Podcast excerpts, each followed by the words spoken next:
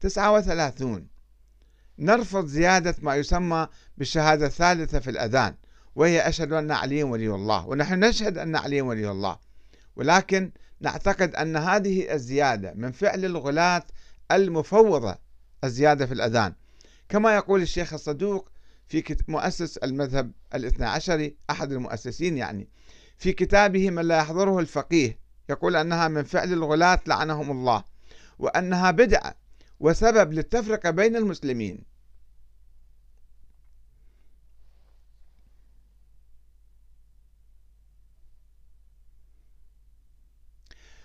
أربعون. نرفض ممارسة التقية بتلك الصورة المشوهة كما نرفض التصديق بما اشتهر عن الإمام الصادق من أن التقية ديني ودين آبائي ولا دين لمن لا تقية له حيث نعتقد أنه حديث مكذوب على الإمام الصادق. ولا مبرر عقليا أو تاريخيا تاريخيا له. فكيف تصبح التقية جزءا من الدين؟ ومتى كان الأئمة يمارسون التقية؟ وممن كانوا يخافون؟ ومن هنا نحسب أن هذا الحديث موضوع من قبل الغلاة كغطاء لتبرير وتمرير نظرياتهم المنحرفة باسم أهل البيت الذين كانوا يتبرؤون منها في الظاهر وعلنا.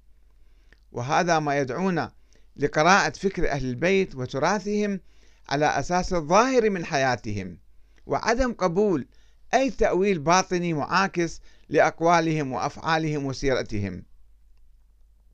وفي الوقت الذي نطالب بتوفير الحرية والأمن لكل إنسان للتعبير عن رأيه نعتقد أن عهد التقية قد مضى وولى وأنه لم يعد عند الشيعة ما يعيب لكي يخفوه أو يتقوا الآخرين منه ولا يوجد ما يمنعهم من التعبير عن آرائهم خصوصا بعد أن أصبح للشيعة حكومات قوية ويعيشون في بلاد ديمقراطية حرة كثيرة في العالم ولذلك فإنهم يعبرون عن آرائهم بحرية وشجاعة وصدق وليس كل من أنكر فكرة معينة يمارس التقية بالضرورة كما يظن بعض الخصوم.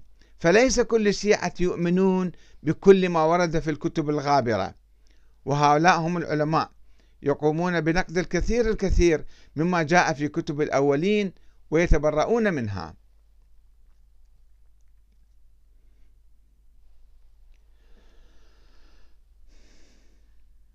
واحد وأربعون. لا نؤمن بكثير من الأدعية والزيارات الموضوعة من قبل الغلاة والمتطرفين. وندعو العلماء إلى تنقيحها وتهذيبها. ونرفض الزيارات التي تقرأ في قبور الأئمة المنسوبة لأئمة أهل البيت مثل الزيارة الجامعة وزيارة عاشوراء وحديث الكساء وغيرها من الزيارات والأدعية التي تحتوي على مواقف سلبية من الصحابة وأفكارا مغالية بعيدة عن روح الإسلام ومذهب أهل البيت والتي اختلقها الغلاة كذبا ونسبوها للأئمة.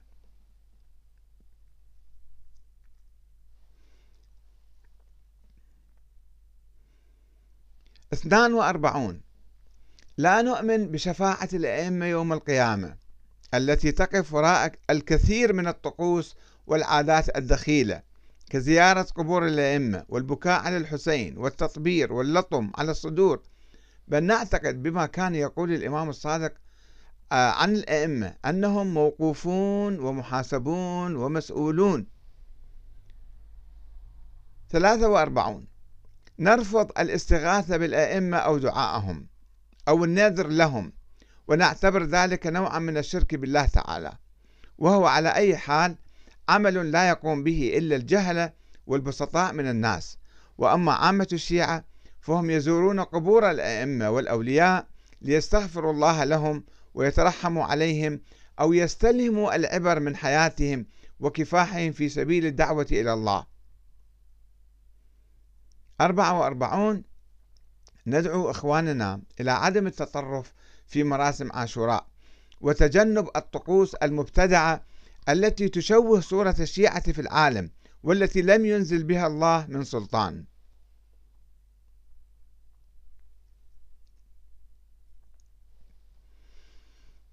خمسة وأربعون.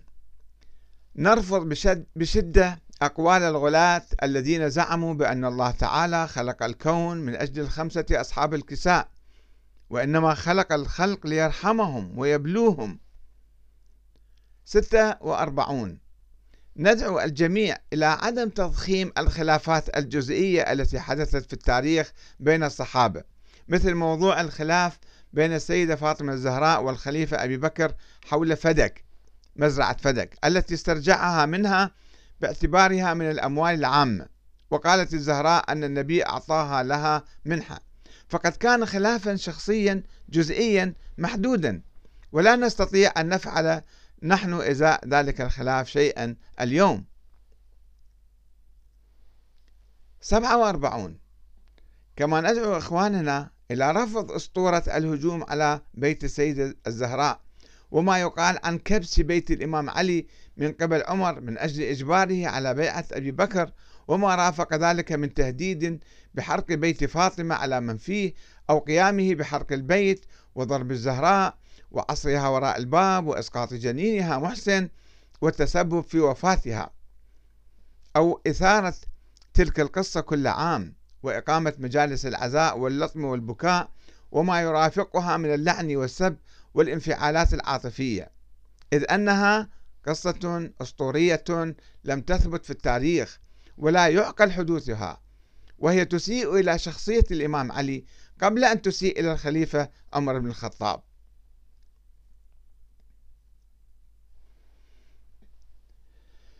ثمانية وأربعون ندعو إلى رفع الصبغة الطائفية عن مساجد الله وجعلها مفتوحة لجميع المسلمين وذلك بأداء الصلاة المشتركة وراء الأئمة من السنة والشيعة والصلاة في جميع المساجد دون استثناء ورفض الفتاوى الطائفية الضيقة التي تحرم الصلاة خلف المذاهب الأخرى أو تقول ببطلانها.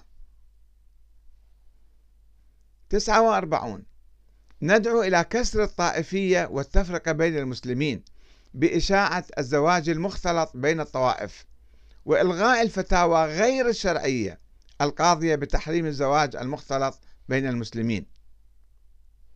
خمسون كما ندعو إخواننا من أهل السنة وسائر الطوائف الإسلامية إلى الانفتاح على إخوانهم الشيعة والتعرف عليهم عن قرب أكثر فأكثر والتمييز بين المعتدلين منهم وهم عامة الشيعة والغلاة والمتطرفين وعدم الحكم عليهم بناء على أقوال الشواذ والسابقين والنظر إلى واقعهم الجديد وملاحظة التطورات الجذرية الفكرية والسياسية التي حصلت وتحصل في صفوفهم وتأييد النشاطات الإيجابية والتضحيات الجسيمة التي قدموها ويقدمونها في سبيل تحرير بلدانهم من نير المستعمرين والمستبدين والمحتلين.